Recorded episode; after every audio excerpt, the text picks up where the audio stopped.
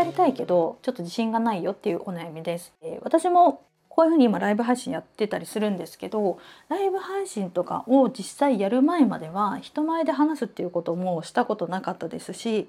あの一人でねこんな何て言うんでしょうペラペラ喋るっていうこととか誰かに何か教えるっていうことっていうのは実はやったことがなかったなのでこのセミナーとかやってみたいけど自信がないっていう気持ちってすごいわかるんですね。資格とか技術とか持ってる方っていうのはやっぱりですねこう自分の教えてる内容だったり講座を体験してもらう必要っていうのが絶対出てくるんですけどその時にやっぱりセミナーとか講座とかっていうのをちゃんと企画できないとなかなかですねこう売り上げにつながっていかないっていう風なあな最初の一歩が踏み出せないっていうことがよくあります。でやらなきゃいけないのは分かってるんだけど自信がなくてですねなかなかやっぱりこう人に教えたことなんかないし人前に立って喋るなんて私できないしみたいな感じで一歩踏み出せないっていうそんなお悩みをよく聞きます。なのでそんなこうまだ何かを人に教えたことがないよっていう方にですね是非聞いていただきたい内容になってます。で結構こういう方ですねこう自信がないからとか自分なんかまだまだ、えー、知識が浅いからとか、まあ、私なんかがね人に教えられるような状態じゃまだないから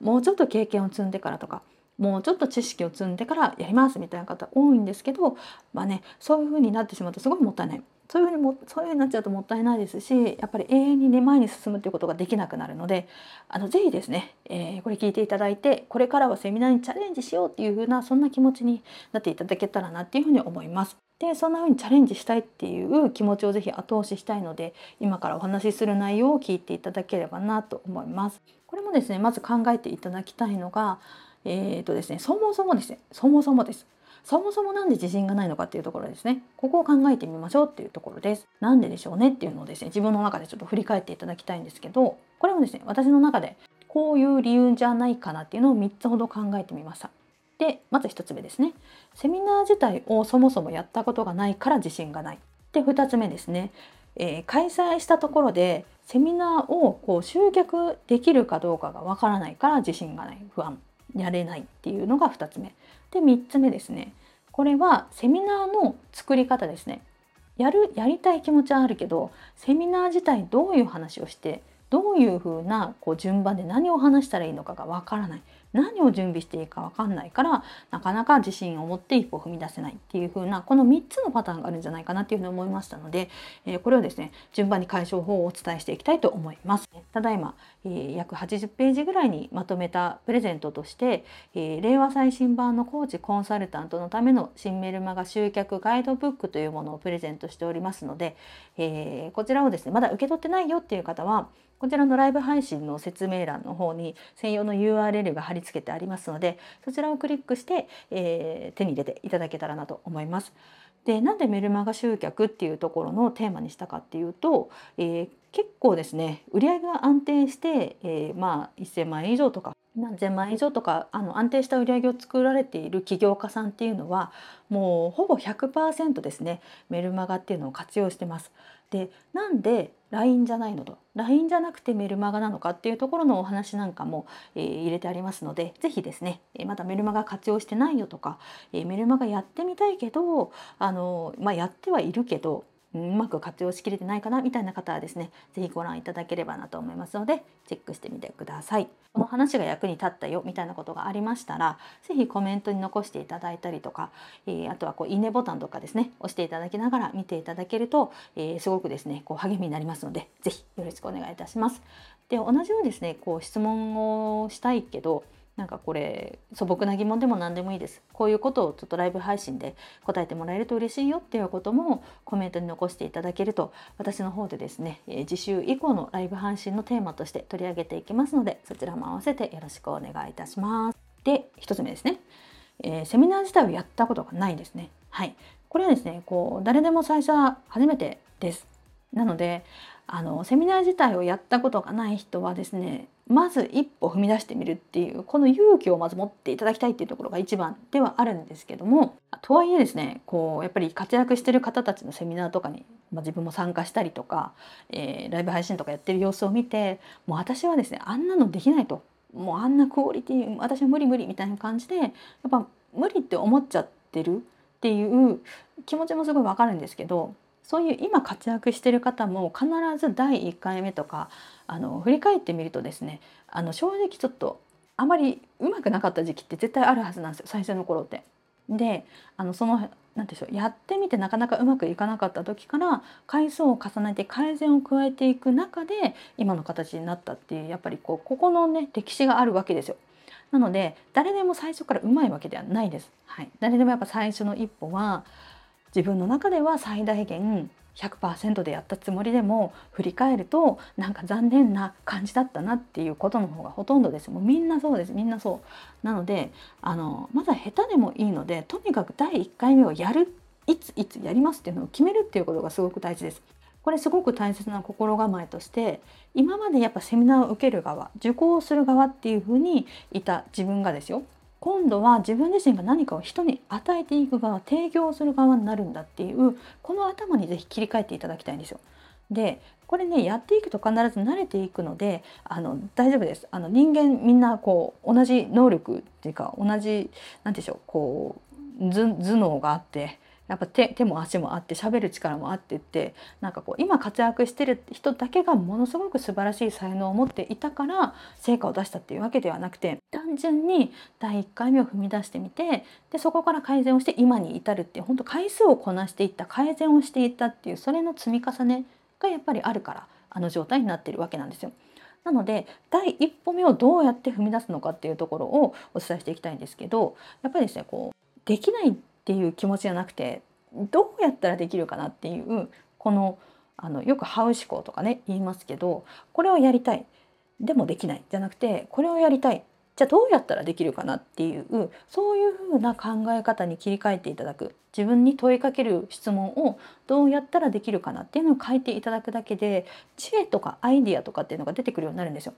なのでここをですねこう真剣に考えたことがないとか、えーと、それをちょっとやってみたいって少しでも思えないっていうことはもしかしたらですねこうセミナーをやる以前のやっぱりマインド面とかなんでそれをやりたいと思ってるのかっていうここの土台となっているところにもしかしたらですねこうちょっとまたぐらついてるものがあるのかもしれないのでそこをですねちょっと見返していただくとあそういえば私はこういうふうな思いでやってやり始めたんだだわっていうところですね振り返ることができるとやっぱなかなかあの一歩踏み出すっていうところも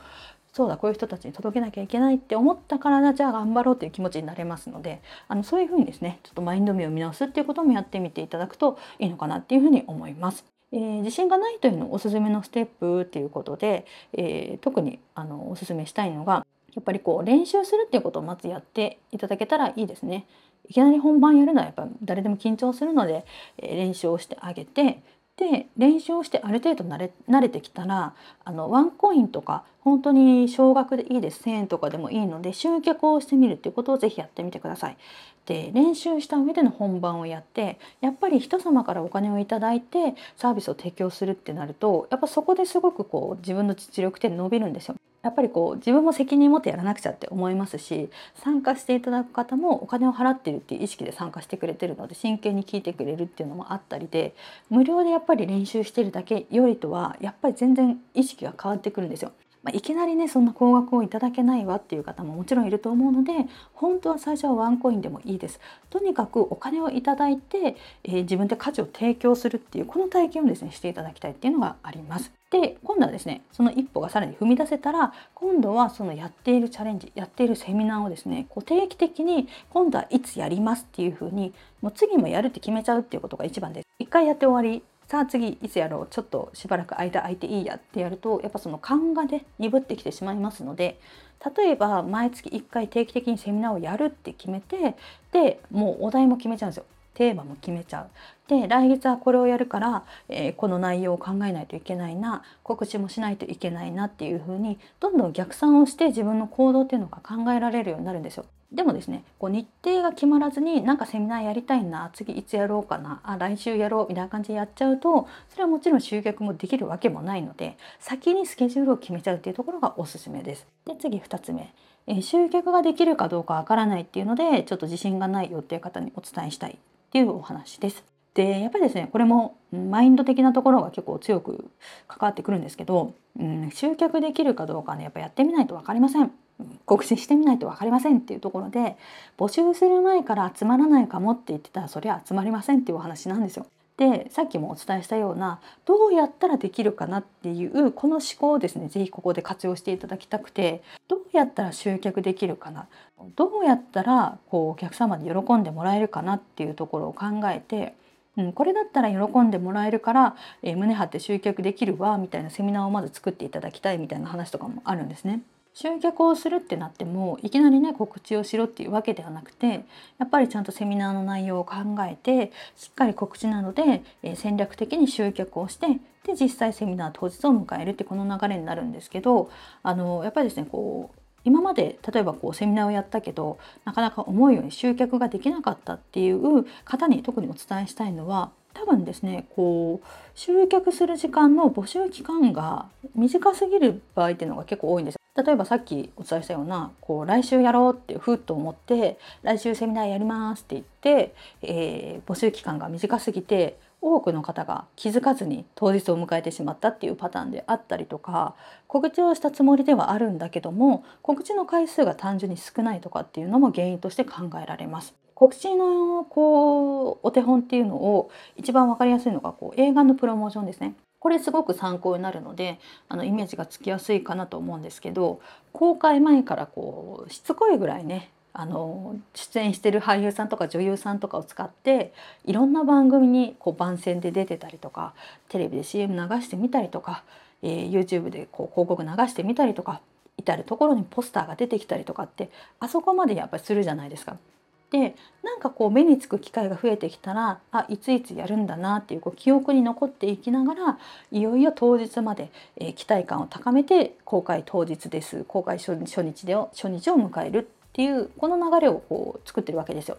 で映画っていうのは特に公開初日のこう初動が命みたいなところがあるので特にそういうふうにこう命を懸けて告知をやってるんですけどそれと割とこうセミナーで募集するっていうのもなんか感覚って似てるなと思ってあの事前ですねこう1回告知しただけでもう10人も20人も集まるっていうことっていうのはまずありません。はい、よっぽどですね有名な方とかだったらこうこういうセミナーやりますって言ったら即日100名満席ですみたいなことってあるかもしれないんですけどえ即日満席ですってやってる方の告知してる様子を見ると事前にかなりですねお知らせしてるんですよ。何日後から募集しますとかこういうセミナーやりますとか結構ねしつこいぐらいやってます。なのであっさり告知をするんじゃなくてやっぱりそれぐらい告知をして知ってもらって認知してもらってはい告知です当日ですっていうこの流れをやるっていうことがですねやっぱり鉄則になってきてるんですよ。やると決めてあの告知のための戦略をしっかり立てるっていうことをやっていけばですね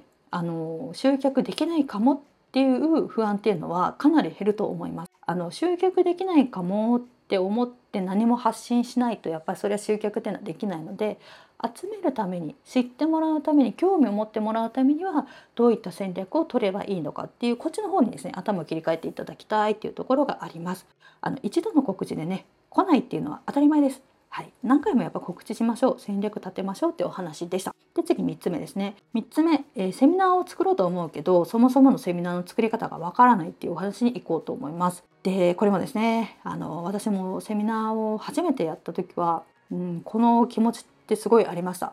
なんかこうお茶会やった方がいいよとか、えー、体験セミナーやった方がいいよとは言われるけどもセミナーの作り方自体が全くこう誰も教えてくれたことがなかったので何やったらいいんだろうっていう気持ちがすごくありました。でやっぱり本当に皆さんねそういう風な気持ちってあると思うんですよ。でセミナーもですねこう文章と同じようにこういう構成で考えるといいよっていう基本の型っていうのが実はあるのでそれに当てはめて作っていくことさえできればあのセミナーってすぐできちゃうんですよ。ただその型っていうのを知らずになんかセミナーってこんな感じで作ってるよねみたいな感じでやっちゃうと結構こう手間とか時間とかあの頭を悩ませる時間が多いのかなっていうふうに思います。なので簡単にですねこうシンプルに考えられるようなそんなポイントだけちょっと簡単にお伝えしてお伝えしていきたいんですけど、えー、と全部でですね、え4つのステップでお伝えしたくて